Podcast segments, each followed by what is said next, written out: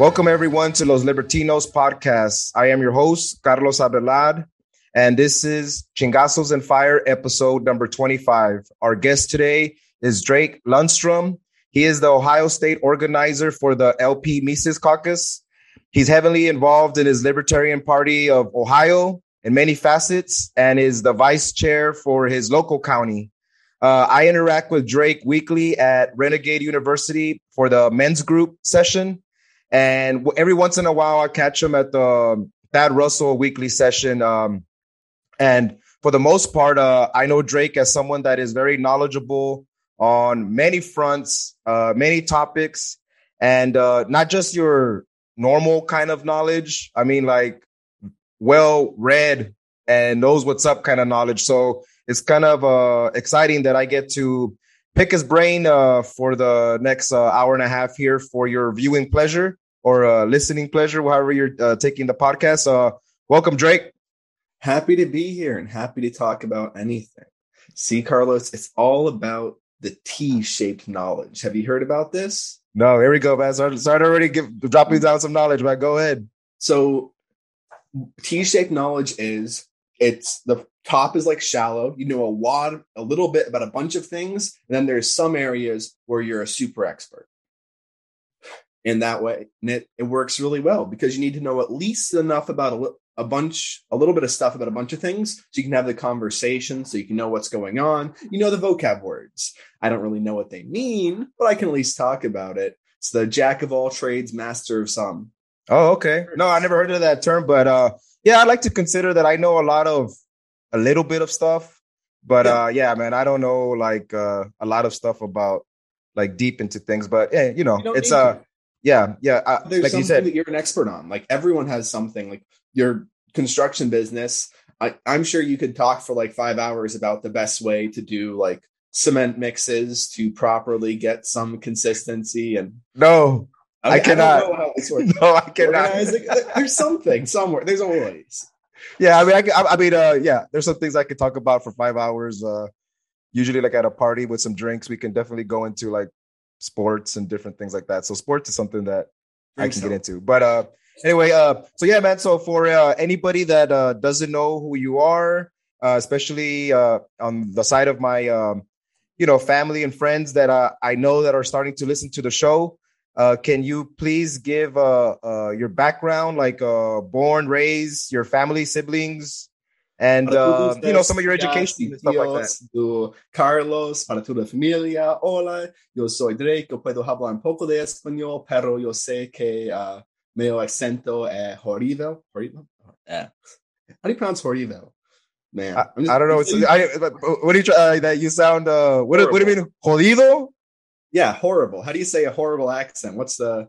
Uh, well, jodido in Spanish to me is kind of like. Uh, yeah like it's it's like horrible but it's kind of like with a negative uh kind of like like you would say you know like right now you have told me that you're not feeling too good right like yeah. you have some allergies so in spanish you would say ah pinche drake se siente bien jodido you know so you know it's horrible but it has a little extra like uh spice in it you know a little extra that's, that's how bad my accent is so that's fair yeah, yeah. So, uh, yeah, man, kind of give a background so everybody knows kind of what's up. Sure. So my name's Drake. I live in Ohio, obviously from the Libertarian Party here, and I have a weird long life history because my so my dad's from Sweden, my mom's from Nashville, Tennessee, dual citizenship, and just kind of traveled, been around my whole life. Um, like we lived on a boat for two years when I was growing up, and that kind of nonsense, which is fun. Um, then no what does that mean? What do you mean you lived in a boat? You there's a boat and there are bedrooms in it and there's a kitchen and every night you sleep on the boat and every day you're on the boat and then you sometimes get off the boat to do things. You literally live in the boat. Okay. Alrighty fair yeah. enough we started in uh, france crossed the bay of biscaya went down around uh, what's that spain portugal then through the mediterranean crossed over the atlantic back to the us two years like when you were a kid? Yep. Was it boring? No, it's fun. It was fun. Okay. Yeah, you, you have books, you have games. Um, and then also like, there's lots of neat people on the boat, and you also like you have your fa- whole family there. It's if you appreciate talking to people for a while, and I mean it's not a lot of kids spend time like do time doing other stuff. If anything, I like I had a better time in the boat than I had back in the US in some ways, if nothing else, because I was homeschooled. And like really, if you've been homeschooled and gone to public school, it's so hard to go back. And homeschool, I don't know, I was done in like three hours a day. Where I, I so people talk about like, oh, are you getting socialized enough as a homeschooler?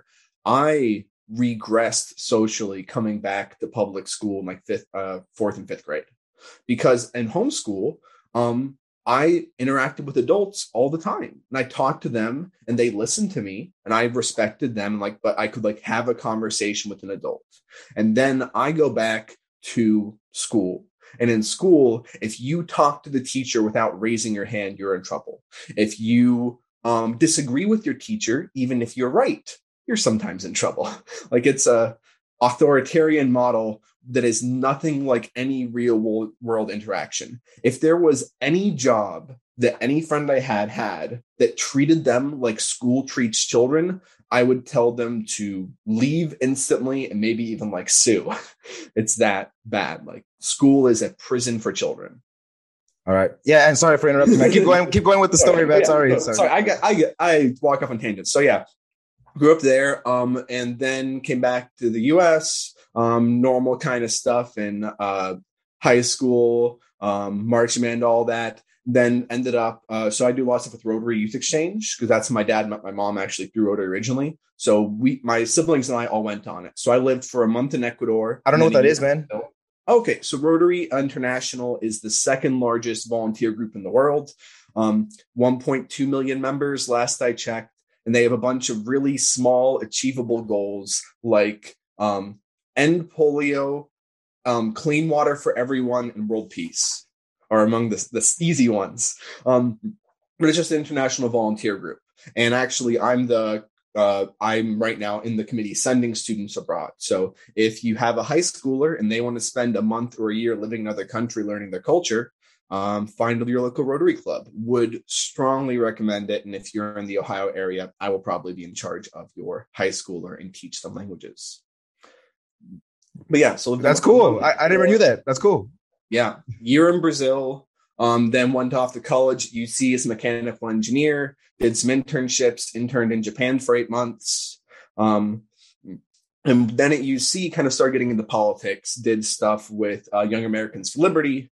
And of course, the fun thing with college is they've made college take so few hours a week that I spent more time doing libertarian nonsense than I spent doing engineering class. um, so I got a full education and that kind of stuff while I was there started debating, started researching. I don't like losing arguments. I don't like uh, being wrong. So just tried to learn all that I could. Um, and then that kind of led me down some weird paths. Like I would, and I started supporting some various podcasts smart, as like, you know, uh, Patreon. And I was a patron for uh, FreedomToons, Seamus there, who does really neat uh, cartoons. And we were talking in a donor call and he kept asking, like, talking about things. I just gave him the stats and the citation for all the things he was saying. He's like, hey, I have this video I'm making. Can you like check the numbers for me? And I ended up doing some research for him a few times, um, which is neat because that's like the biggest viewed thing I've ever been a part of. I only like I give him numbers and then they go and then he does the fun stuff and then they go in front of like 400,000 people. But I just do that occasionally. So I've only helped him in like, I don't know, six videos or so, but once in a while. Um, then graduated, started doing some engineering stuff with an automotive company. Turns out didn't really like it. Um, uh, a lot, not all engineering jobs, but a lot of engineering jobs just making PowerPoints all the time. So went to a coding boot camp for 15 weeks, switched over, and now I'm a coder. And also in charge of so many things in the Libertarian Party of Ohio, and also like the Rotary, my local Rotary Club, and uh, our District 669 now. I think I have seven or eight concurrent chair positions right now. That's shingles of shit, man. How do you uh how, how do you work all that out, man? That's a takes a lot of the, a lot of your time, right?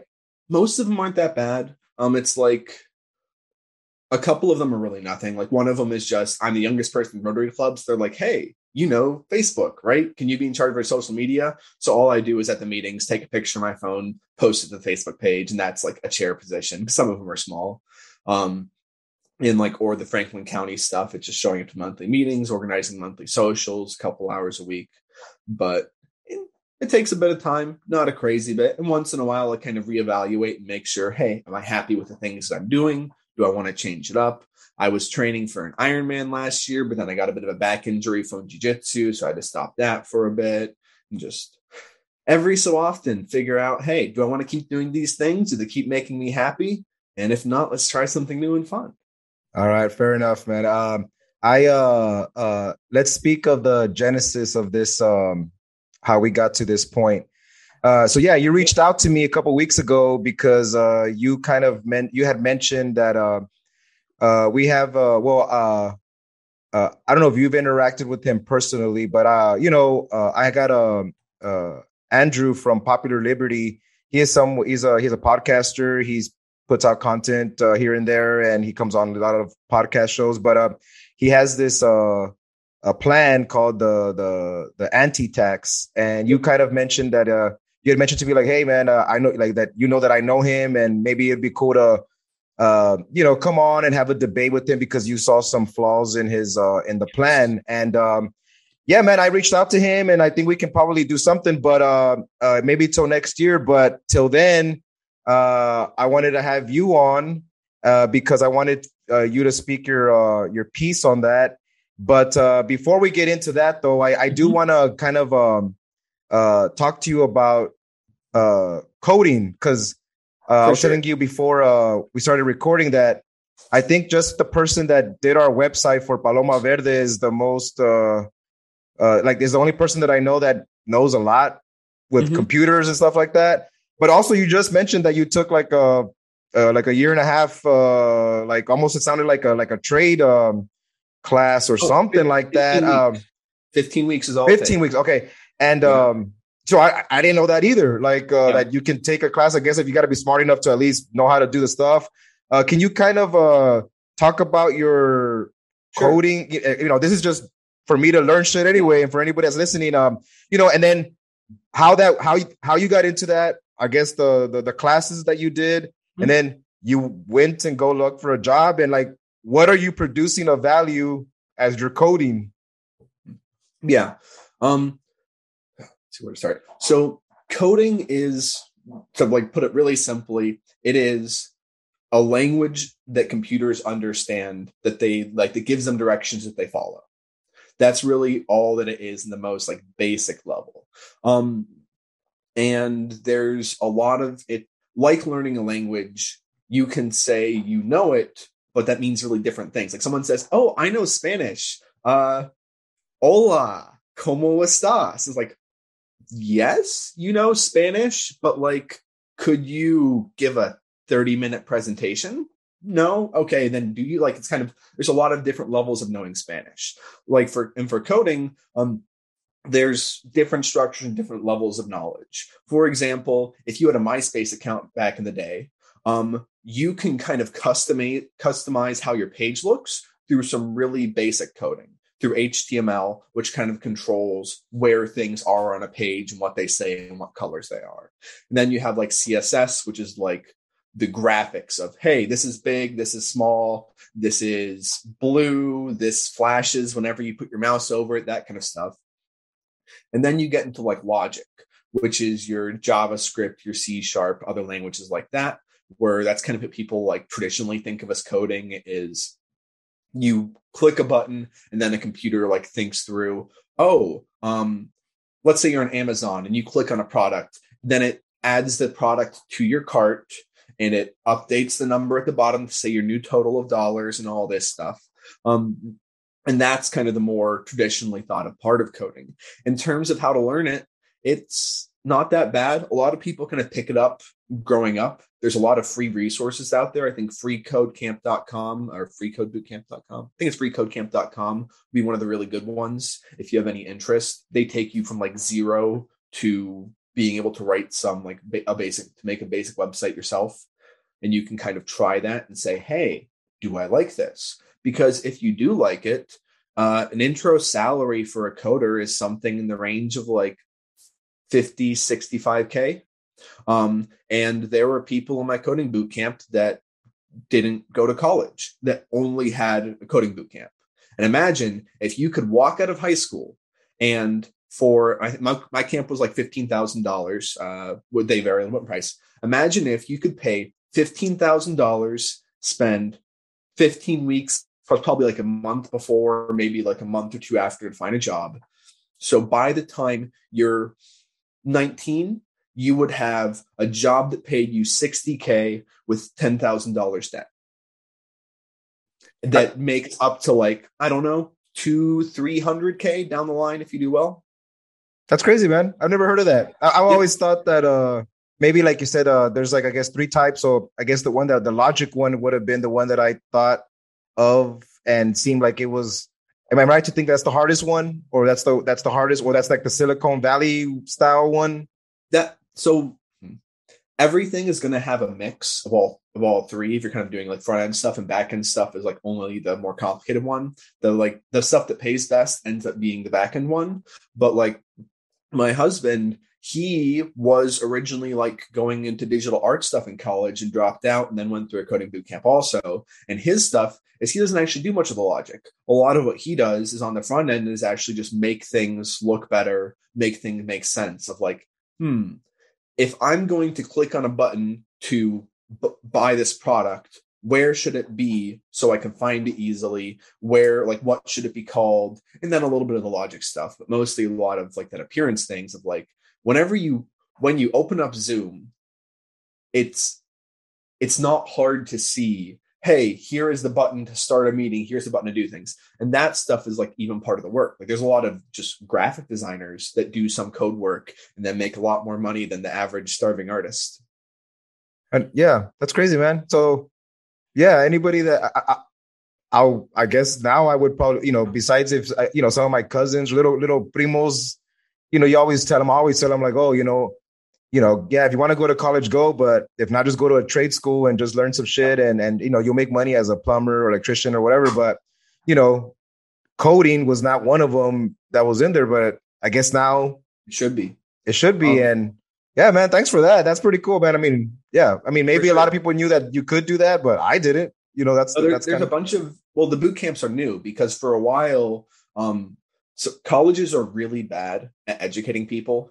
Um, and just kind of bad in general. That's a whole different conversation. Um, and, and, it's like you sometimes get value from college. Like I made, I made way more money as a mechanical engineer than I would have without a college degree. But if you can sidestep it and get something of that like kind of level without it, definitely go for it. With the coding stuff, there's a bunch of these boot camps that are now springing up because people want so many of them um, that like companies are fighting over them. Like especially for the more senior ones. But I, in the 15 week camp, I had a job before I graduated. Wow. I know awesome. there are many, many people I know from college that did not have a job for months after they graduated. And my experience is like kind of average. Usually people get their job within like around the time they graduate, maybe a month after. Um, the one I went to is Tech Elevator. Would highly recommend them. They have a full online course. You can be anywhere in the US to do it a lot of them what they'll have is if you're interested is you do kind of an aptitude test it's almost like an iq logic test so you just go through this 30 minute quiz do take it seriously like turn off other stuff and just focus on it for a bit and then an interview but no a bunch of people can get in and do it. There's a lot of spots open. It's a growing field. Not say there's like there's lots of other good things to do too but if someone doesn't know what they're they what they want to do it's a pretty good career and you can also like turn it into whatever you want. It's because it's like having a communications degree kind of thing. It's like there's a bunch of different things that use coding. Like you could be the coder, or you could be a manager, or you could be graphic designer, or you could be like a sales business person, or you could start a company. So it's one of those skills as a lot of applications. Yeah, that's awesome, man. Yeah, and you don't. uh It sounds like you're all you're doing everything inside you don't got to be outside with the pick and shovel.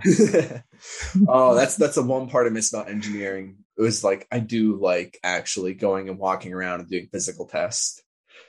You are chained to your desk a little bit with coding sometimes. Yeah. yeah so uh, uh, to kind of keep on uh, on this stuff, uh, what is your um, so is so this is something that I've heard before that it's like that um because especially now with like the the way that we, you know the podcast so like that you talk you hear about algorithms and trying to get your your sub- subscribes up and try to get more women on or or women subscribe you know all these things. And so uh is and of course it's so this term that like that they say is that the like the the data is the new gold rush or something like that um kind of that uh getting data or or or the personal behaviors of of possible consumers is is is the way um you know that all of these tech companies you know how that's how they make their money through advertisement and all mm-hmm. that like uh uh, what is your take on how that's make like you had said that um uh, yeah. homeschooling uh, affected your social your uh well, not homeschooling going to uh public school affected your the way that you interacted socially with people mm-hmm. How is uh, what's your take on all of this uh social media stuff that basically the new generation as far as like i know when i see my little nephew and niece like they're just they're just different types of of kids now. Not like not the way i grew up you know um, i was just telling my nephew yesterday i was like you know that um i had a lowrider bike right? He's like what do you mean? Like the ones that those I was like yeah those like the cholo ones. I, I bought one and i used to ride it around the street. He goes i was like did you know that we used to be you could just go around the block and you know i was like grandma and grandpa would just come back later, you know? And uh, they just couldn't believe that. And I said, well, yeah, you know, back then we weren't that wimpy. But I feel like every generation says that, right? About everybody. Um, I don't know, like, what's your take on the whole, on this kind of a big question of like social media? Is it making us better people? Is it not? Or, or you know, big so question like, there, kind of, yeah. Yeah, there's a few different sub questions in there. Um, like one would be is it kind of making us wealthier? Is it making us more productive like healthier kind of stuff? And there is some like benefit in there. Like one of the good things with data mining is when you get a recommendation for an ad on facebook it's often something you actually want and value. And this is something that's not acknowledged not kind of my left side but targeting marketing is a really good thing because there are i don't know a million products out there 99% of them i don't want I don't want to. And, and, the thing is, if they're shown to me, it's a waste of everyone's time. Like time is the one resource you never get back, you know? So I want to see things that I want. And also, if there's something valuable to me um, that I don't know exist, I want to know about it. Like, I don't know, one of the podcast advertisers about those automatic toothbrush, like, I always forget to change my toothbrush heads. Now they come in the mail to me automatic. And it's like, it's actually a thing that I value. It's made my life better. So there is like a bit of a side it is important to remember that the social media stuff, these other things, have both upsides and costs. It is a mix. Overall, in terms of in person interaction, I would be very, very negative on social media, um, pretty much across the board, and especially uh, TikTok and Twitter. Um, once again, there are good things that come out of this, especially like the big good thing would be the information sharing stuff, where all of a sudden you can in 30 minutes learn how to make balloon animals, or you can learn how to like change your drain and change your car, stuff like that. Democratization of information is really great. Um, but the big harm is coming from people not having structure and how they interact with it. For example, let's say that every time that you're kind of bored and have nothing to do, you check Twitter. Well, boredom is actually really important. What boredom is, is it your brain telling you you're doing something that doesn't have value. You should switch to doing something that does have value. If that makes sense. Because, like, if you just keep doing something that's worthless, like you're just digging a hole, like eventually, like in the wrong area, you just keep digging for hours and days, well, wasting resources kills you. So your brain's evolved to say, hey, this is probably useless. You should stop and try something else. But you can miscalibrate that. What if every single time you spend more than 30 seconds doing something bored, boring, you check Twitter? Well, all of a sudden, you can't focus. There have been lots of studies showing this that Twitter use and the like actually decreases your ability to focus on things. It decreases your ability to like think deeply, think well, interact positively with the world. There's also the issues of um, see only seeing the most positive parts of people's lives on social media and not seeing them mess up and you know they're kind of comparing yourself to them. There's a bunch of really negative stuff but it's also the answer isn't ban all social media forever. It's use it intelligently. Like let's say twitter. Um just to be the big scapegoat in the room. Um if you're a business, especially one that is pushing uh, like a podcast or something that all you want to do is get this in front of people, Twitter can have a lot of value. Um, but how would you use it most effectively? You wouldn't just randomly sit there on a toilet and scroll through Twitter. What you would do is entirely delete the app from your phone because their apps are way more effective, like way more gamified than their like computer interface. So only access Twitter on your computer maybe have like a set time or some set chunks of the day where it's like, hey, I'm going to spend 30 minutes on Twitter for this bit and then be totally off for the rest of the day or things like that, where you can try to get some of the good, um, but reducing the bad. Like on Facebook, the most uh, dangerous part of Facebook is that infinite news scrolling feed, where it's if you keep scrolling, they will have more interesting things for you to see. But maybe like there's a soccer meetup in Columbus that I've occasionally gone to, and they organize on Facebook. I'm like, I want to know when the next soccer game is. So what you can do is just don't go to your page of the scrolling feed, only go directly to the group, or even put in a plugin that like blocks the scrolling feed entirely.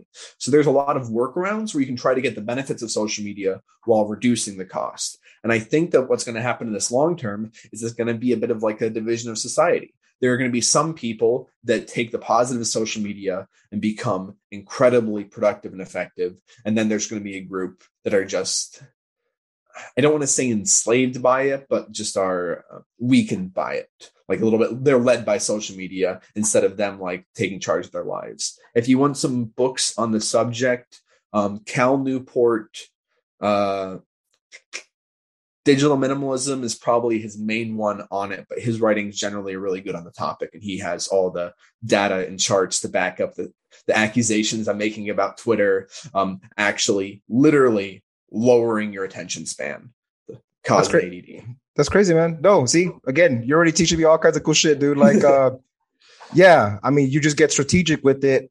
If yes. if you're if you are a business or or someone that just needs it for as a tool to you know, but yeah, you take it off your phone and just yeah, man, that, that's good shit. Yeah, I uh, recently um uh for the business for the online business for our CBD company uh next year we have to you know we had our new daughter so we didn't you know do much this past half a year um but new uh this year coming up I have to get into all this social media stuff and uh um, yeah, I think I'm gonna have to either look into that vato to see what's up because if it's gonna be part of my business side, uh, more, you know, I don't want it to be all my all day stuff, you know, especially like, um, you know, then it just, uh, yeah, okay, it, it that's that's cool. Man. Totally. No, and then also there's like different social media. Like notice that they have different purposes and different like effects.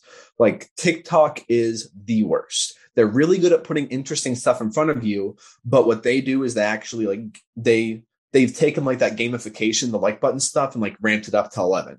So they will give you fake followers and fake likes. And if you put videos on there, they will push them viral for you just because to make you feel better. So you keep coming back and using it. So definitely like avoid TikTok if you can.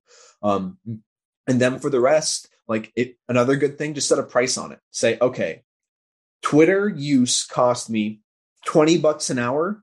And every time I check it, even if it's just for like a minute, that cost me five bucks because for the next like 15 minutes, I'm distracted thinking about Twitter. And then you're like, okay, is it still worth it for me to use Twitter? Oh, yeah. Every time I use Twitter for an hour, I bring in like 200 bucks in sales. Sure. But like, kind of, th- there's a lot of ways to think about it to just make it more pick, pick, what your values are and then optimize your Twitter use to meet your values. If that makes sense. Yeah, no, that makes a lot of sense. Yeah, yeah, yeah. It's just uh, very strategic with it. Uh, yeah, I'm gonna have to uh, look into that. And yeah, thanks for dropping that a little bit there, man. That's that's dope. Um, and still kind of staying on this, all of this uh, technology uh, uh, part that we're talking here about. I and I don't think I've ever heard you really talk about this subject. So it'd be cool. Uh, what is your whole take on the on cryptocurrency? Uh, I, I I like uh like I guess I come on the side on the debate of like uh like the Peter Schiff side of it because mm-hmm. it, it it that makes more sense to me. But also, who knows if it's like a little bit of like haterade because I didn't buy Bitcoin yeah. when they were telling us back in the old Ron Paul days, like, hey, buy some Bitcoin, and I was like, ah, I was like, the whole idea of like getting a wallet and all that, I was just lazy. I was I, was just lazy and I just didn't do it. And maybe it's a little bit of haterade, but the fundamentals and different things. So where do you side on the uh, on on uh, uh, on this debate? And then mm-hmm. could you kind of give the counter uh, argument side so that way my audience knows um, you know kind of what what the debate is on on it.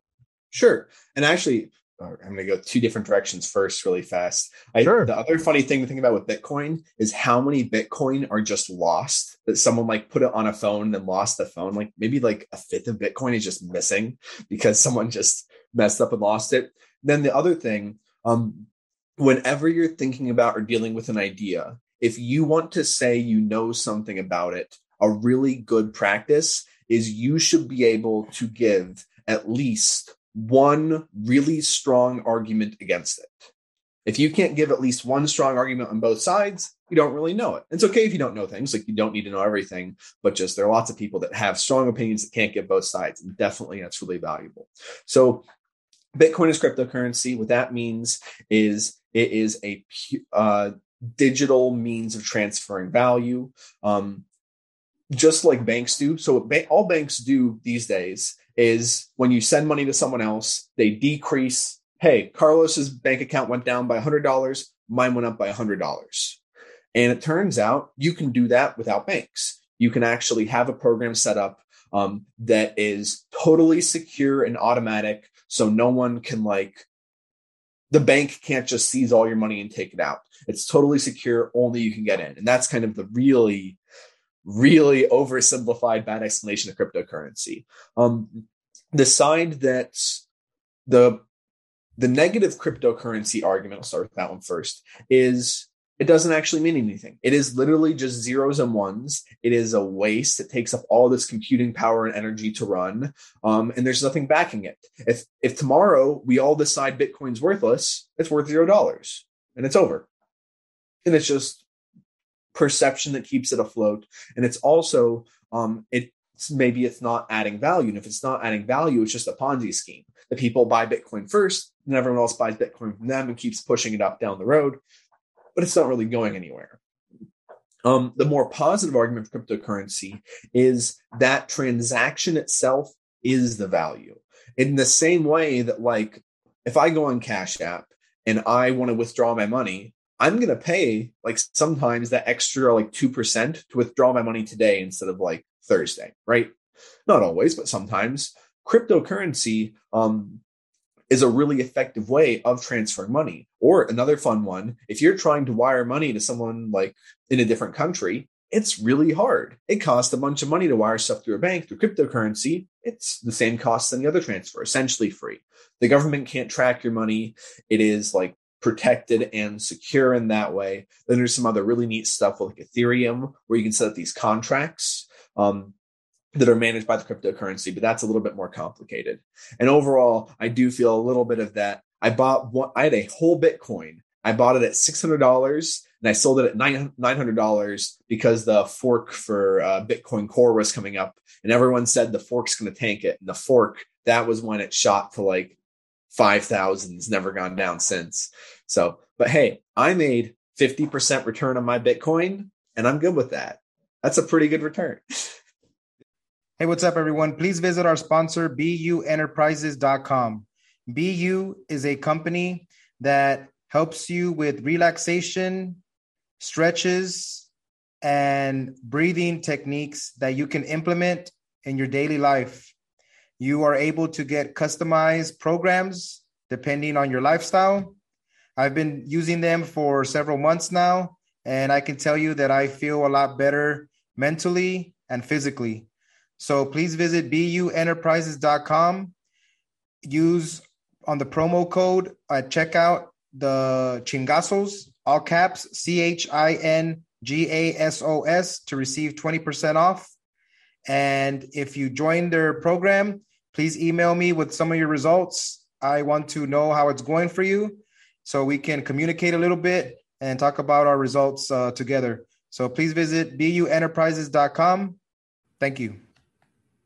Yeah. So so so what do you think? I mean, what what you know? So what is your take on it? Like, uh I, I think that it's going to. I think it's always going to stick around at least in some form. Um, I don't think it's going to disappear, but I don't. I don't feel confident saying it's going to shoot up that much further. It could, but for me, it's just like too much risk, too much variance. Um, but I think that definitely as like a niche product, it has a lot of value. It's never going to go away because it's always going to be important to smuggle money in and out of Venezuela, in and out of Cuba, to send money abroad for like transactions that you uh, don't want to pay, like the wire transfers and international taxes on. Like, there's enough value in it that I think it'll stick around. Um, but I'm not sure if it's. I don't think it's going to become like the one currency taking over all other currencies either. And then on the other little side tangent is there is some worrying stuff in that space, which would be like Ripple, I think it's the third largest. Eh, I don't want to say what number. It's a pretty big cryptocurrency. It was literally created and entirely run by the international banks. They can at any day change all the rules and take all your Ripple out of your wallet.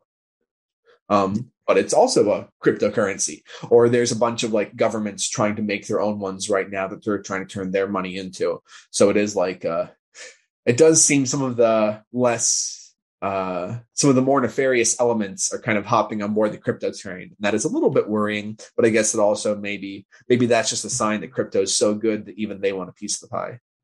Yeah, that's crazy, man. Uh, so I'm gonna ask you a dumb question, but uh, it just popped into my head because I'm always trying to uh, find some shit out. Uh, you had said that there was a lot of missing Bitcoin, so a lot of that missing Bitcoin has to be worth chingles of money. Well, I don't um, know if it's missing. That's the thing. Is like there's no way to keep track of it. So a lot of it though would have been like from people like losing their passwords, right? Or or yeah. uh, uh, like they don't. Um, and uh, isn't there programs that basically like like I want to say hacking, but um, mm-hmm. uh, like that try to figure out people's passwords? But this is so hard. Uh, yes. Is the is the person that ends up finally or the company that ends up finally doing like a quantum computer would that have the computing power to figure out the passwords to get back all the missing Bitcoin? So that's my dumb question. yeah. Quantum computing is a bit more complicated than just harder computers. There's this whole stuff where you're working with like semiconductors at like four degrees Kelvin to like make more efficient computer. Essentially, just like a more efficient, more powerful computer, at least the kind that I'm familiar with. And there's like a few different things in the field, so I'm not gonna say too much. But things aren't going to be powerful enough to craft a Bitcoin uh, password for a long time. It is okay. like right now, if your password is like, I think it's like 15 digits, it's essentially unbreakable for all intents and purposes. It would take so many hundreds or thousands of years to go through it that it's just not going to happen. And Bitcoin passwords are like 128 characters. Oh, really? See, I don't know this. So, so, yeah, no, so it's not going to, it could eventually happen, but we're not going to be alive for that. And our grandkids aren't going to be alive for that. So, oh, that's so that's how much computing power it would take for you to figure out a, a password that long. Oh no, no! It's it would take that long for them to make good enough computers that they could crack the password within a hundred years. Damn! It's like it's it's it's very far in the future. It's not happening. Really, or, man? I would have thought they would have already figured that shit out, man. That sucks. well, it's a, it's a question of just how fast can a computer run? And normally, you're like, oh, I just click a thing and it goes. Have you ever tried like editing video or editing like photos? Though, uh, yeah, a little bit, yeah. Yeah, and you know that like when you do something with like editing a video or a photo, your computer actually takes like 20 seconds, a minute or two, even longer to think, right? Um, cracking passwords is your computer going full speed as hard as it can or even like more, way more powerful computers and it will still take thousands and thousands of years. Like you literally it's just make a harder math problem. Because every time you add one more character to the password you're increasing its complexity by like a hundred times. Yeah that's crazy. Yeah and uh and then um so I mean, again, uh, all this computer stuff. Like I watched that one movie where the the the vato that, well, I guess it was to crack the passwords, right, for like the mm. the World War II or whatever the fuck the, and I guess that was like the first, com- I guess supercomputer or I don't know. I guess the, it was a whole binary system, right, and all oh, that yeah, stuff. Yeah, uh, what's his name? Turning, Alan Turing, right? Yeah, yeah, yeah. So that's cool. So we still run on that type of system, right? Like it's uh, it's it's it's ones and it's ones and O's, right? It's it's whatever it is um, and uh, it just, you know, you can't do more than that. I mean, that's just the way it is. So there. Okay, this is getting a little bit outside my realm of expertise, but I'm going to try. So, all right, all right, all right. Um, it's not that you couldn't do more than that. It's just that there's not really point because the, the value of the ones and zeros is you can get that really, really small. Like you actually can just take these tiny threads and be like is it magnetic or not? Like you can get a bunch of clustered stuff together that's really small. And those ones and zeros um they're translated up a few different layers. So like when i'm a when i'm a, when you're working in a word document you're typing hello how are you? whatever. So that is being translated to like html a markup language which is like what font are you using what other things going on then that is translated down to a machine language about like, hey, what's being put out on the screen and so on. And then that's translated down to language, and then that another layer all the way down to binary. So it is um, those ones and zeros can theoretically represent any piece of information. So there's no reason not to change that part of it because all you need to do is make a prettier way for humans to interact with it that then translates down to the ones and zeros. It's like if you ever filled out an online form that like prints to a PDF at the end. Um, that's what coding languages are. They're like an easy form for humans to fill out that's really easy to follow, but the computer reads that like printed PDF at the end that like uh that that form fills out onto. Yeah, that makes sense. Yeah, yeah, no, I hear you. Yeah, so the yeah the the ones and zeros are just the foundation, and then the the the language, like you said, is just a set of instructions on how you interpret those uh, ones and zeros. I think. I kind of yeah yeah something like that? Okay, it's a close enough metaphor. All right, fair enough. Uh, yeah, man. So uh, uh, to move on a little bit, uh, I wanted to talk a little bit about how uh, we interact weekly. We, yeah. uh, like I mentioned in the intro, we um, are members of Renegade University, mm-hmm. and we hang mostly mostly every week at the at the men's group, uh, yep. uh, which uh, has it happens uh, every Monday Monday in the evenings, and um, in in, in that uh, group, it's pretty much a freestyle. Uh, everybody gets to talk about whatever they kind of want. Um, the conversations are always real dense, sometimes deep, um, but the the moderator there, Jed, the our homie, he he always tries to keep us in line to be sure that we're talking about our feelings and emotions. Um, yeah. So, what is it about Vatos that uh, we can't just naturally talk about our feelings and emotions, man? Why do we got to be steered into it? That's a really complicated question. Okay, give me a second to parse that. So, it's definitely at least a significant part of it's cultural of kind of like, hey, what have you been told you are or not allowed to say? Um, but then also it is that like emotions are hard. If you talk to someone about your emotions, you are having to one talk about your emotions with them, like reveal something that is makes you vulnerable, like that makes it so you can be hurt by them. But then two, you're also managing their emotions. Like even when you're sad um, with your family, you also don't want to make them sad. So you have to always have some restriction on like how you're expressing yourself. Um, and that self-regulation, it's emotional labor is really difficult.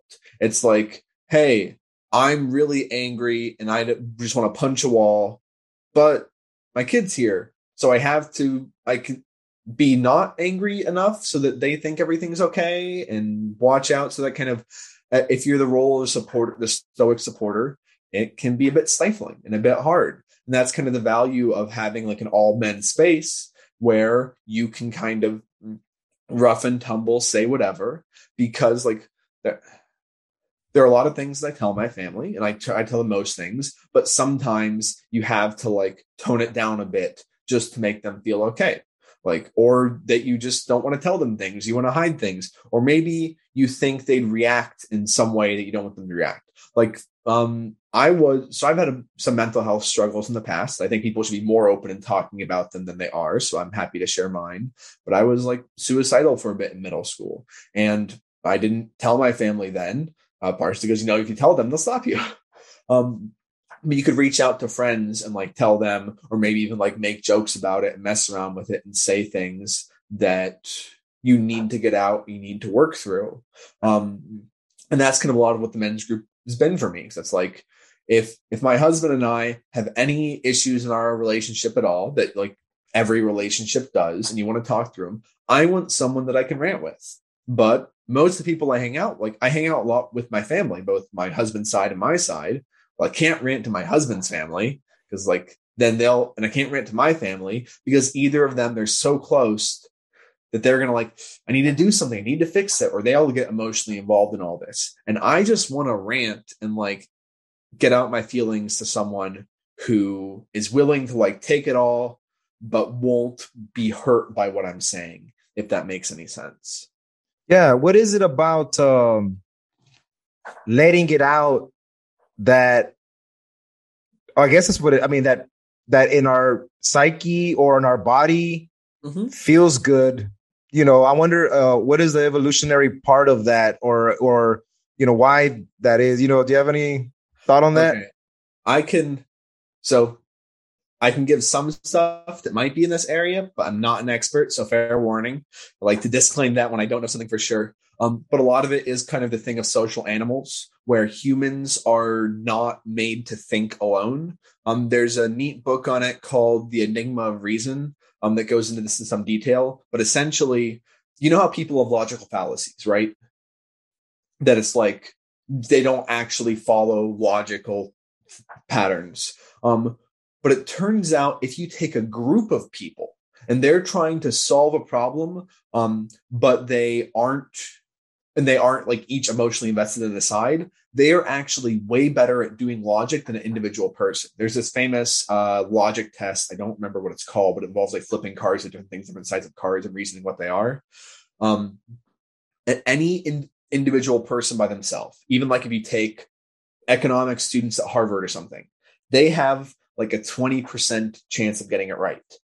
If you take any random group of four, they have like a 70% chance of getting the same test right because I am really good at arguing my side and cherry picking all the best kinds of data, kind of acting like a prosecutor and saying, hey, here's all the things that make me strongest and ignoring all the things um, that I'm wrong about. Just kind of like, oh, that's probably not important. And like, you know, the cognitive biases. So for my side, I'm really good at giving the strongest argument and ignoring all the other arguments. But as a listener, you're actually evolved to be really good at picking apart arguments and like seeing the errors in this. This is why, you know, if you ever write something and you come back and you read it like a week later, it's like, why would I write that? That's so stupid. Um, because you actually see the holes in your own argument. It's this whole evolution for like, okay, I'll, okay, I'll get into this. It's a little bit further off tangent. So it's this idea. It's all right, man. Why why do humans have logic and reason? Like, why do we do this? And it turns out that it's people used to think, oh, if you act logically, you'll get more food, you'll be healthy or whatever, you'll survive and like have more kids, right? Turns out that's not what it is. The reason for logic and reason is for us to explain ourselves to others. If I punch you in the face, I didn't logically think about why I'm doing that. Instead, I use my logic to explain myself to everyone else. Because if you can't explain your actions, you get kicked out of the tribe. You get kicked out of the tribe, you're dead. So logic and reasoning is actually kind of defending your own stuff and then also trying to tear through other people's lives. I know Jordan Peterson's talked about this a little bit as well, but literally having that back and forth conversation is how humans really think effectively. You actually like think as a group. And you can do it inside your head a bit. Like you can be, oh, what would they say? What would I say? Kind of back and forth. but it's harder. It's a lot easier to get like a couple people that have opposite views together, fight it out, and then let people on the sidelines decide. Because people on the sidelines watching, if they're not already like 100% for one side, they're actually pretty good at seeing through the logical fallacies and picking out the correct stuff. So the the venting you do in the men's group is meant to get different perspectives to up your chances of like your your percentages of figuring out whatever you're vent you're venting about, right? Or is that kind of what you're saying a little bit? Or yeah, it, it's literally it's literally thinking through the issue. Like literally, you think in a conversation. Like a conversation is a form of thinking. Like, have you ever tried to like explain something out loud and then like in your head you couldn't figure it out, but you explain it out loud and like clicks and makes sense? Then on this, but it's like literally the act of having the conversation and having to like I have to make my thoughts clear enough so you know what I'm saying. Like that makes you think better and more effectively. It's weird. No, no, that's all. So then, so then, what is it about? So is is is is, is this uh, emotional and and the feelings part? Uh, you know, I know it doesn't have to be. It doesn't. It's not a one or the other, but it most you know women are better at it. Um, mm-hmm. why is that? Is there uh, like is it they? I don't know. You know, I mean, there's yeah. I'm not entirely sure. I think part of it's probably just part of it's it's always part culture, part biology, because every because pretty much everything is. So it may just be, oh, they're more agreeable, so they're more likely to like take on the emotions of others, or maybe they're allowed to do it more, so they have more practice, or it's there's a bunch of things that it could be, or it could even just be like uh, the relationship dynamics. Like you're going to have a different emotional conversation with your boss versus your friend versus your whatever. So maybe um, guys see each other as rivals and women see each other as friends, or I don't like it's. There are so many reasons that it could happen that I'm I'm just gonna leave it there and say it's probably part biology and then like a bigger part culture because that's most things. So that's a pretty reasonable guess. But yeah. I don't know what what biology things or what culture things. And if and if anyone that's listening is interested in the men's group, uh, what would you tell them? Uh, what would you tell them uh, that, what, what can they expect if they come in brand new? Um, expect people trying their best to be honest and share things um, that are uncomfortable to share and uncomfortable to hear. That that it's people are going to be willing to say things that you haven't heard something say before. Like, I mean, it's how many times you actually hear someone talking about their like mental health problems or passive suicide or talking about relationship issues and actually like really getting into it. It's something that people don't talk about much, but I think it's really important and really worth talking about because um, when you hear someone else's pro- else's problems, hopefully you can avoid making the same problems, like making doing the same mistakes yourself. So that's yeah. You'll yeah. hear a lot of problems and it's gonna really hurt, but it'll be worth it. Or it could be just be fun. Some people just have fun. Yeah, no, I have fun there. I mean, well, I mean, you know, it's I, yeah. I wouldn't go to it unless I there was value there. So yeah. there's so I, I I like to hang with you guys and all that, and it's, it's a lot of fun. Sometimes um, just rant about politics because it's a similar thing where it's like, hey, we're going to go to Thanksgiving and I'm not going to tell my mom this, but I want to say it. So I'm just going to say it here. it happens. Yeah, that's awesome. And so, yeah, man, uh, we're getting close to kind of the the the time that we kind of uh, discussed about the how, how long we're going to be on, and uh, I want to get to the main enchilada, dude. What's up, everyone? Please visit palomaverdecbd.com for all of your CBD needs. Paloma Verde is a family run business that my wife and I own. We have had it for over two years now. Um, we are blessed to have that as our side company that we run um, together. Um, but uh, we need your help and your support to keep it going. So if you are already buying CBD products, but you'd want to buy them from a small business that ha- shares your values, and if you want to support the show, buy um, uh, visit palomaverdecbd.com and purchase some CBD from uh, from us, um, and we would uh, uh, uh appreciate it. So please, uh, at checkout, use the promo code Chingazos and receive 25% off anything in the store. And once again, palomaverdecbd.com for all of your CBD needs. Thank you.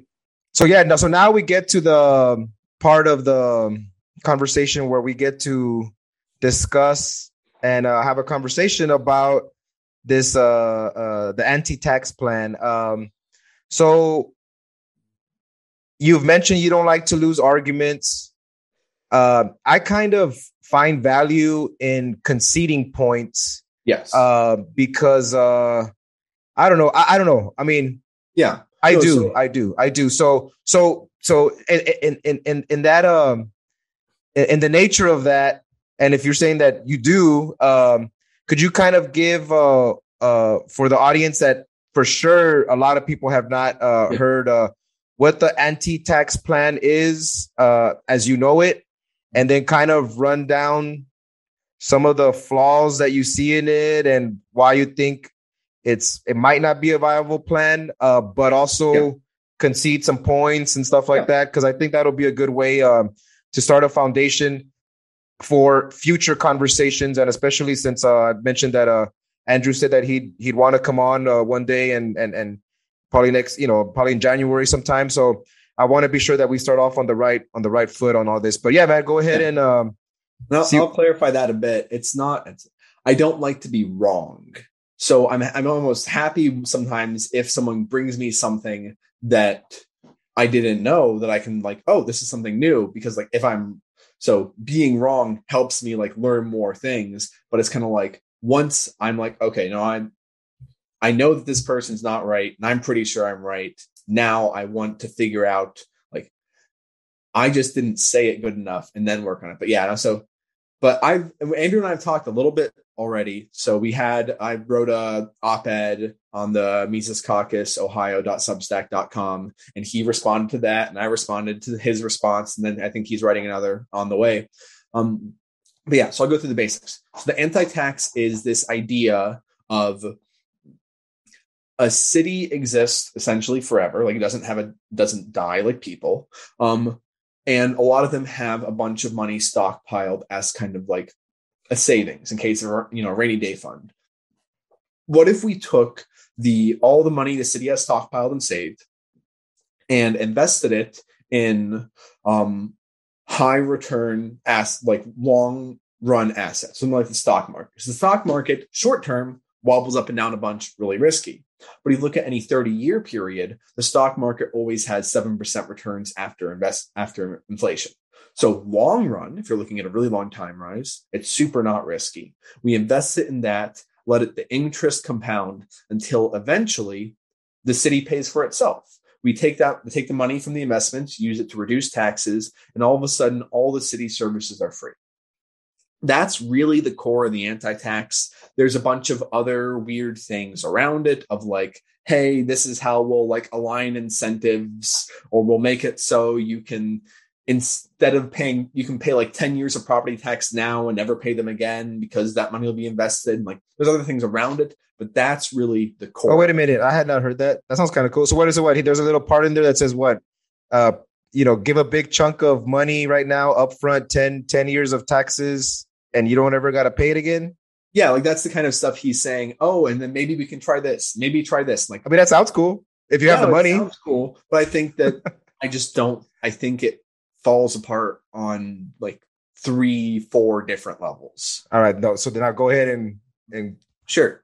So I I think the first I'm going to like kind of talk about why it exists and kind of where Andrew and I agree and disagree. So Andrew um wants to increase liberty. He wants people to have longer, happier, healthier, freer lives. I think that we totally agree with this, and that this is a proposed strategy that he is saying um, people should adopt. The reason that I got into this whole thing was because because there's lots of people that I listen to and I look stuff up and like I disagree with them.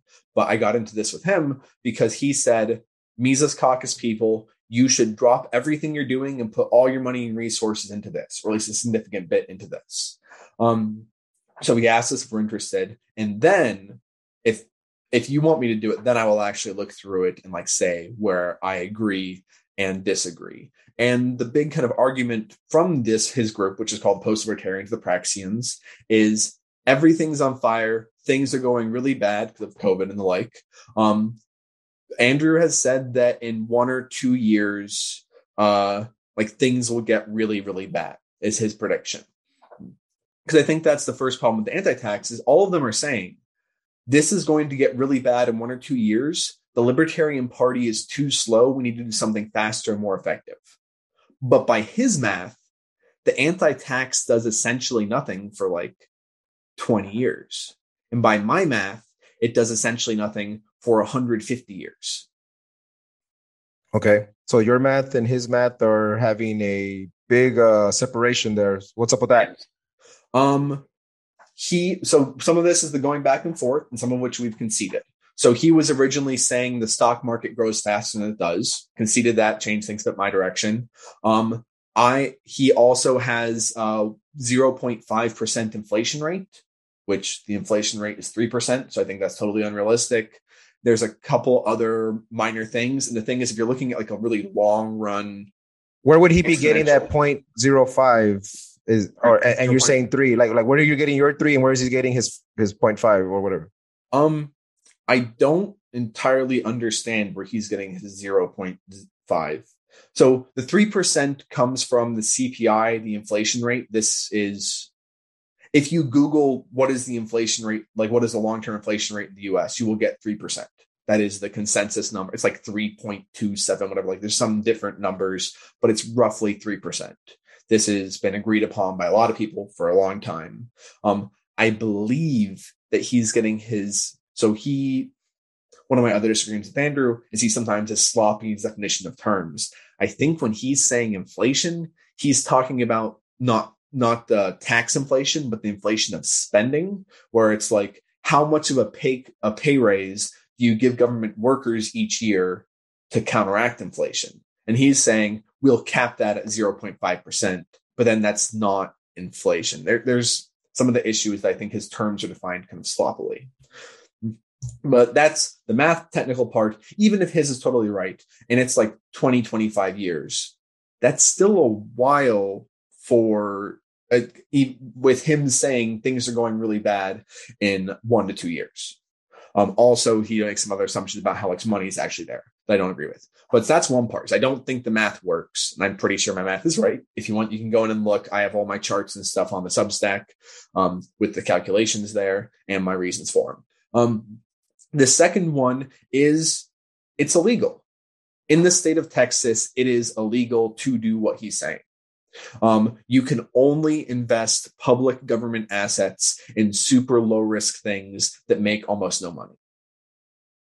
Um, and the same is true in a bunch of states. The same is true in California and like Florida. You can invest like 20% of your money in high risk stuff, but at 20%, that's actually so little that it wouldn't work.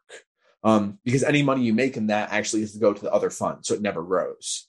Um, and the thing is, you can change laws at the state level. Like state laws can change, and he wants to repeal all the currently existing financial regulations and then put in new anti-corruption regulations. That's like a really complicated, difficult process. And there's opportunity cost there. If this doesn't really do much, if it takes 25 years to work, and even then I don't think the incentives work out that well, um, why would I bother spending all this time, money, and resources and trying to repeal the anti-tax when I could do something more effective? For example, have you heard of the Defend the Guard Act? Nope. So defend. Uh, so you know how each state in the U.S. has a national guard. Yes. Um. So those are military controlled by the state, right? Right now, a bunch of the National Guard is in like, well, not Afghanistan anymore, they pulled out, but like Yemen or not, uh, Iran, whatever countries in the Middle East, right? Our National Guard is being used to fight overseas wars. There are a really significant portion of the soldiers overseas. We're not going to change the national government anytime soon. I wish we were. I wish Dave Smith became president, but it's very unlikely to happen, essentially zero. Um, but we can control a state. And any state could pass a piece of legislation that says you can only take our National Guard troops and send them overseas for a constitutionally declared war. And that would bring home half the soldiers soldiers and probably make the wars unworkable. Like the, the federal government would have to end a bunch of wars because of this. Okay. So that is something that lobbying at a state level you can do, and some states are like hopefully on their way to do, um, because it's it's kind of hard to object to. You're not saying we won't ever, never do it. We'll only do it if it's a constitution declared war, and that's something that seems really effective, right? Like I want to end the wars. They're one of the worst things happening. This is a really effective way to do it at the state level, um, and it's just one example of many of any resources spent on Andrews anti tax, on changing the state level laws, could be better used for something like that that is actually really effective and really effective now, not 25 years from now or 105 years from now. Okay. So, so, so then why, so then mm-hmm. what is it about uh, his plan then that can't be massaged in a way to to to to make it work. I mean, is it mm-hmm. so? Even if it does take twenty five years, I mean that you know if you tell some somebody that's 18 or that's barely or maybe someone that just bought a house at a young age whatever 21 22 or, or really just started paying taxes and locally or something and you tell them hey it might take 20 something years by the time you're so like um i've been paying uh you know i i got uh i got into uh, real estate investing real early at like 18 so i've been paying tax. So if somebody told me now I'm 38, hey, back then it might take 20 or 30 years, but you know, they're you know we're we're doing this plan right now that's gonna okay. Well, that's a, that sounds okay to me too. So like, uh, there's not a way to make his plan work, uh, even if it's for somebody that's just coming up, like uh, that's just turning 18 or 19. I mean, no. So you're saying it's a it's a dud or what? I mean, is, well, is it, as, as the laws are currently written, it is entirely a dud. Okay. If you wanted to implement it, you would need to go into state legislatures and convince them to change a bunch. You would need to convince them to deregulate the finances of the state. And that's expensive. It's difficult. It's hard. This is not like you can't just walk in and say, Hey, can you do this? And your state congressperson will just say, Sure. Like, so, so there's, it, but, uh, but a lot of things are hard. Like, so Mm-hmm. So there's not an incentive for the financial class or the financial lobby class there that that that would uh that you can't get them on board on on this because he's still going to be uh, uh or the idea is still to invest money in the market yeah. and if anything you're gonna you're about to have I don't know how many municipalities are out there, but you're about to have all these new, like a new form of of making money. You know, uh, this way there's not an incentive to get uh, that lobbying uh, side to get on board on something like this? I mean, so let's just say, okay, for the purposes, yeah. let's say that you can't get the lobbying side of this uh, of, of that industry yeah. to get on board, and tomorrow the laws change. Sure, you're still so saying that it would still take hundred years. It's still yeah, because the, years. because the math is wrong. Yes. Um. So, but let's assume let's assume both his points. So let's assume one.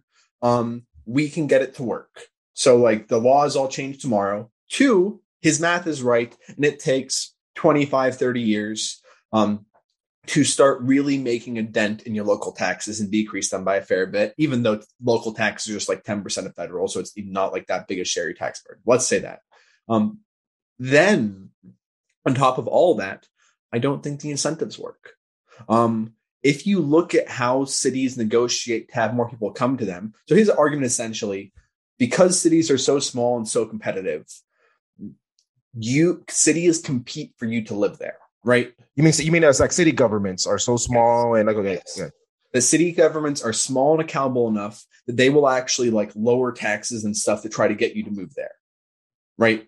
Um, the way they do now for corporations, right? They give the tax yes. incentives, but exactly. you're saying that instead of a yeah, well, there is a tax incentive to come into our city, right? Okay, yeah. Yeah, but that's exactly what this is. This is saying, hey, the anti-tax is going to reduce your taxes so more people move here and so we're more successful. Like that's the reason why that that's going on. But I don't think that works. I think one, city governments also um, also compete based off of things they give you.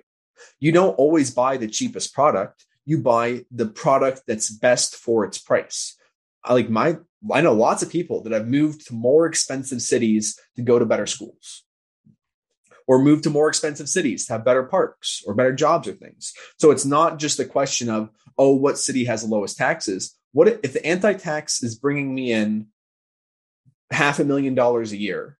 I could use it to lower taxes, or I could use it to get way better schools, way better roads, way better malls, whatever.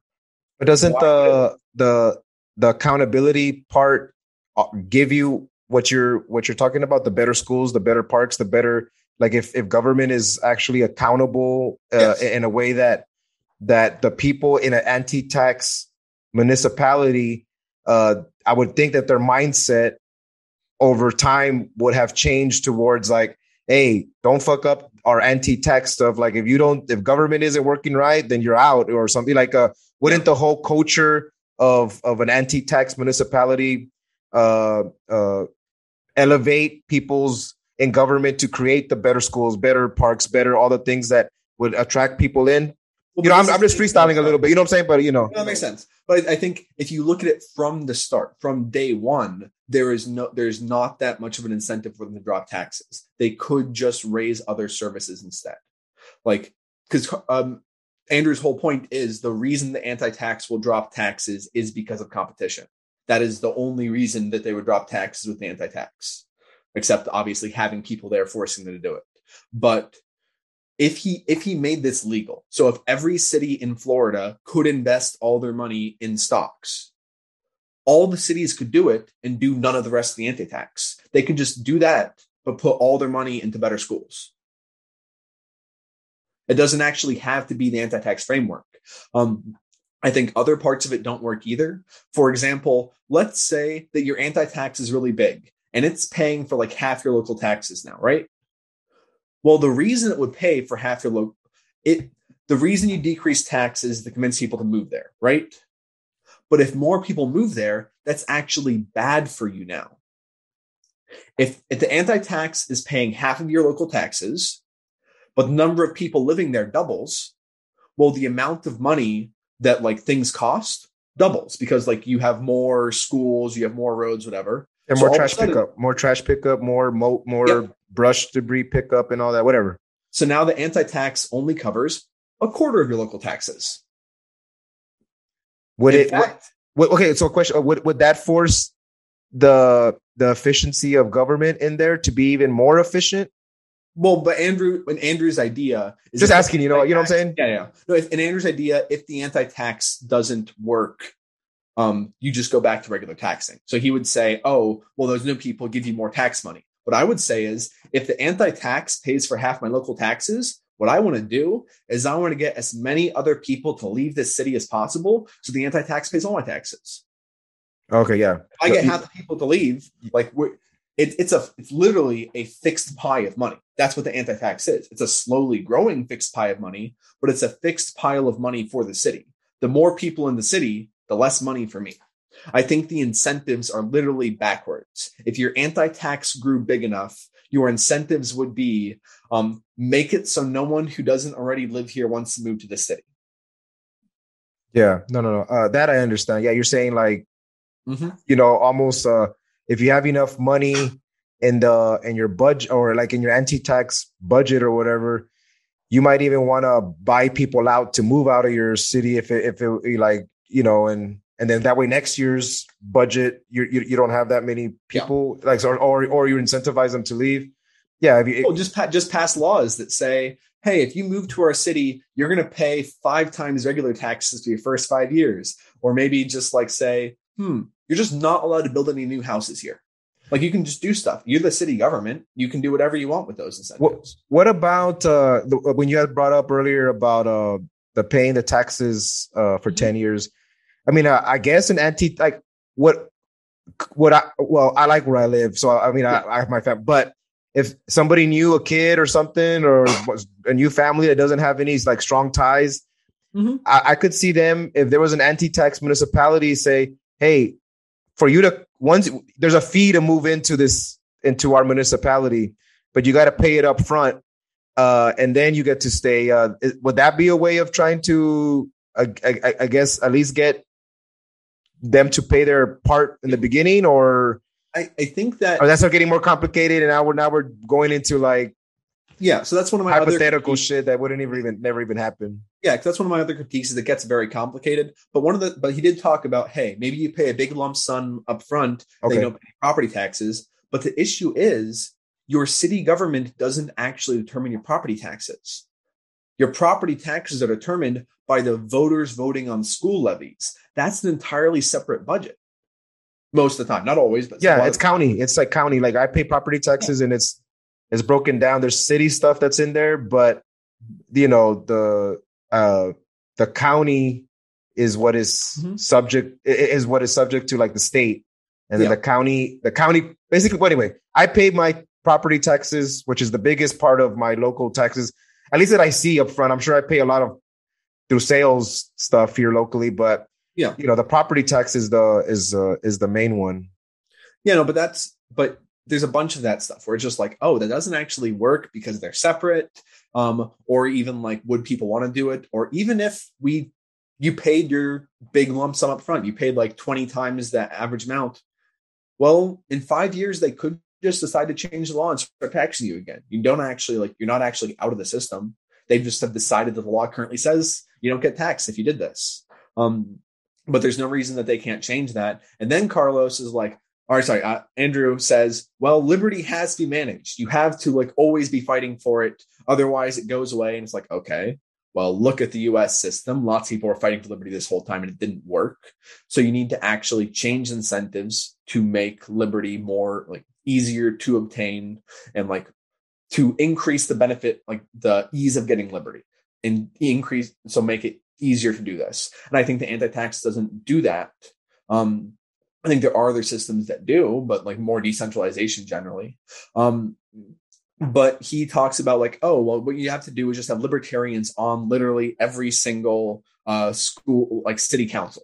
And it's i don't think he understands at all how much work it is to be on or to even run for like city councils or city mayors or things he has kept claiming a few times that a city that a town mayor puts in like five hours a month. Because i was on a he was on a stream and i was in the chat asking questions one time. That's our main interactions that don't actually have a twitter. Um and yeah he said oh a mayor puts in five hours a month. And the thing is that's true of like an andrew cuomo. He put in like seven hours a month and everyone was complaining about that also. But if you're a smaller city which are the ones he wants to take over the mayor does a lot of work they negotiate for all the water treatment stuff. They negotiate the trash, trash contracts, all this. I actually asked the mayor, and the mayor told me she puts in five to 40 hours a week and 60 hours a week on like holiday weeks for like the Christmas parades and things. That is another full time job. And he's saying, oh, like the 2% of the US that's already Libertarian Party members, you just all need to run for office all the time and like keep running stuff. And I'm like, no, I'd rather do a real systematic change, create some real decentralization and competition, and working it that way. I just how say this, and and, also circling around all the way back to the beginning. I don't think the anti-tax is entirely bad. Like if it was legal, um, and a city wasn't investing their money, I would say the city should invest their money. I just don't think it does much. I think it'll get you a 0.4% decrease in your tax. And maybe eventually with compounding interest, it will like be a bit bigger. Um, but it's not worth the cost. The thing that he's talking about is a massive, expensive, complicated project for what is, as far as I can tell, a tiny return.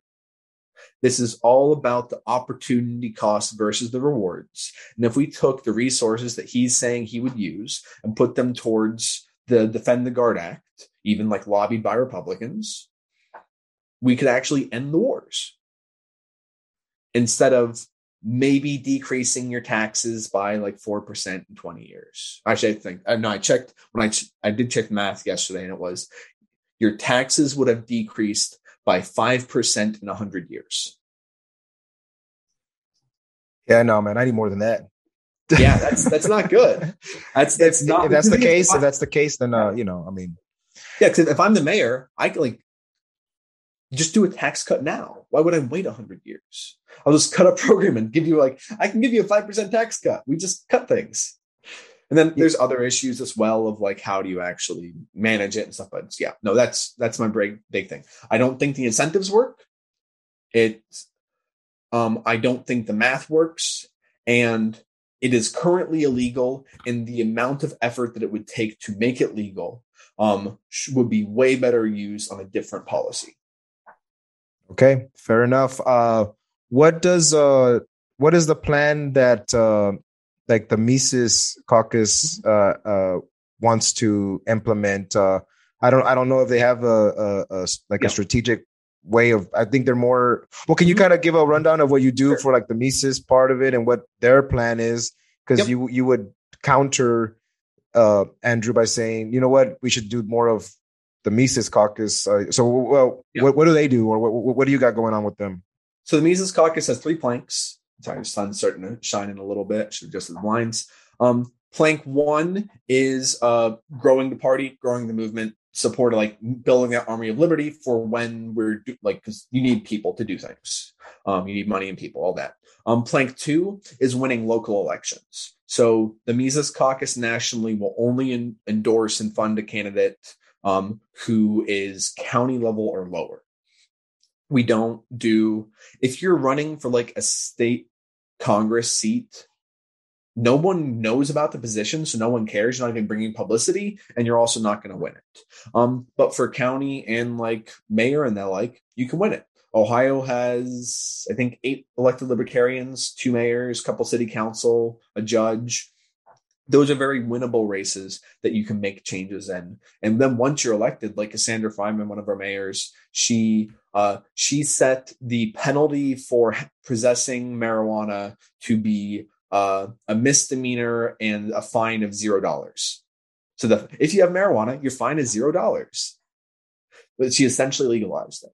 Um, and uh, or she went through and like removed all the city's like traffic violations that are literally just for fundraising that like you know the stupid ones that they get people driving through and stuff like that so that's kind of stuff that you can do locally you actually have a lot of say over zoning laws and the like and more and or even doing like second amendment sanctuary cities um stopping no knock raids and so on the third thing that we do is lobbying. One of the things planned by Andrew and the other post libertarians is that libertarians can't lobby um, Republicans and Democrats. That's not true. Like, there's a lot of claims that they make that I, they're just not correct. Um, we lobby Republicans and Democrats all the time. We lobby them at the state level. We lobby them at the local level. And what we do as the Mises Caucus is: is your town red or blue? Uh, Yeah. Blue. Okay. Um, so they're probably in support of BLM and want the cops to have less interactions with like minorities. So what if we walked in and said, hey, here's how you decrim weed in your city so that cops will stop arresting black people? They're all on board. The, why are they not doing that? Because they're not political. Local city um, politicians are actually not that political. They're not that tribal. They they they're the most popular mom in the parent teacher association. They're the gym. They're the football coach that won a couple games. They're the bookworm that really likes the parks. Like just random people, if, and they just do things that are common sense. If you go in, you listen to them, you find what they already believe, and then you just give them the piece of legislation that they already want but don't know they want. It's super easy. You can get laws changed in a week or two. Not a ton, but in your city, you could probably, I don't know, decrim weed, stop no knock raids, stop police stingray stuff. If it was a red city, we have some stuff for uh, Second Amendment sanctuary, so essentially constitutional carry kind of thing, stop all gun laws. That city, um, we have some stuff against the vaccine mandate, um, that kind of really local nullification. That's very easy be- if you because pretty much every city council has some issue we agree with them and we'll only focus on the stuff we agree with because that's easy so Yeah. that's kind of like the three planks of what we're doing in the next few years longer term down the road that it's gonna there's gonna be more stuff happening once we have that big army built and Dave Smith runs for, for president on libertarian ticket, hopefully. Fair enough, man. So yeah, thank you for uh, coming on, Drake. Uh, I hope uh, you feel I respected your time, and uh, I hope you had a good time hanging out with me and my sure. audience. Hopefully, um, uh, got some good information from you, and yeah, I hope we can have a conversation uh, more about the anti-tax. I still think there's a lot of good intentions yeah. mixed in there, and um, uh, we'll see what's up with uh, Andrew if he wants to come on. And um, yeah, man, can you please uh, plug in where people can uh, find find some of uh, your stuff? I know you had mentioned you had you're working on some new stuff you got going on. Yep. So, and I do definitely agree. I think Andrew has the best of intentions, and this is not a critique of him as a person. It's just I think that it, we should try to do things that work well. And yeah, so I, I think he's in the right like has the right intentions and we just disagree on strategy. Um, so sign up for the Mises Caucus nationally, donate money to them. So that is takehumanaction.com. Um, the Ohio Mises Caucus, we do actually have a Twitter. I don't run it, someone else does. If you want to get in contact with me, that might be the best place um, either that or uh, through the Substack, which is misescaucusohio.substack.com. We started to put up some writings there because I like writing. And I was like, you know what? I'll just post this up for Ohio and make it easy. Otherwise, uh, listen to Los Libertinos and get some Pluma Verde CD- CBD. All right, fair enough, man. Yeah, I'll catch you tomorrow uh, on the men's group too. And hope I hope people out there if they like we were talking about the you know maybe we get some new people to come on there so join a renegade university and come hang yeah. out with us um there on mondays is jed still the i don't know how someone actually joins the men's group now because we have the discord is where we're sending out most stuff do you just email that um, you want to join i think good question i think you have to become a member of the underground probably or something like that i don't know i guess i'll put information on how to do it but it'd be yeah. cool to have some more uh, new people in there for sure. You know, I mean, uh, yeah, for sure. You know, uh, we we, uh, we have our problems, but we need we, we need new people with new problems to to to, to make it more yeah. interesting. That'd be my other uh, my other uh, plug. Talk about your feelings and erase Twitter from your phone. There you go, man. All right, man. Peace, man. Thank you. Peace.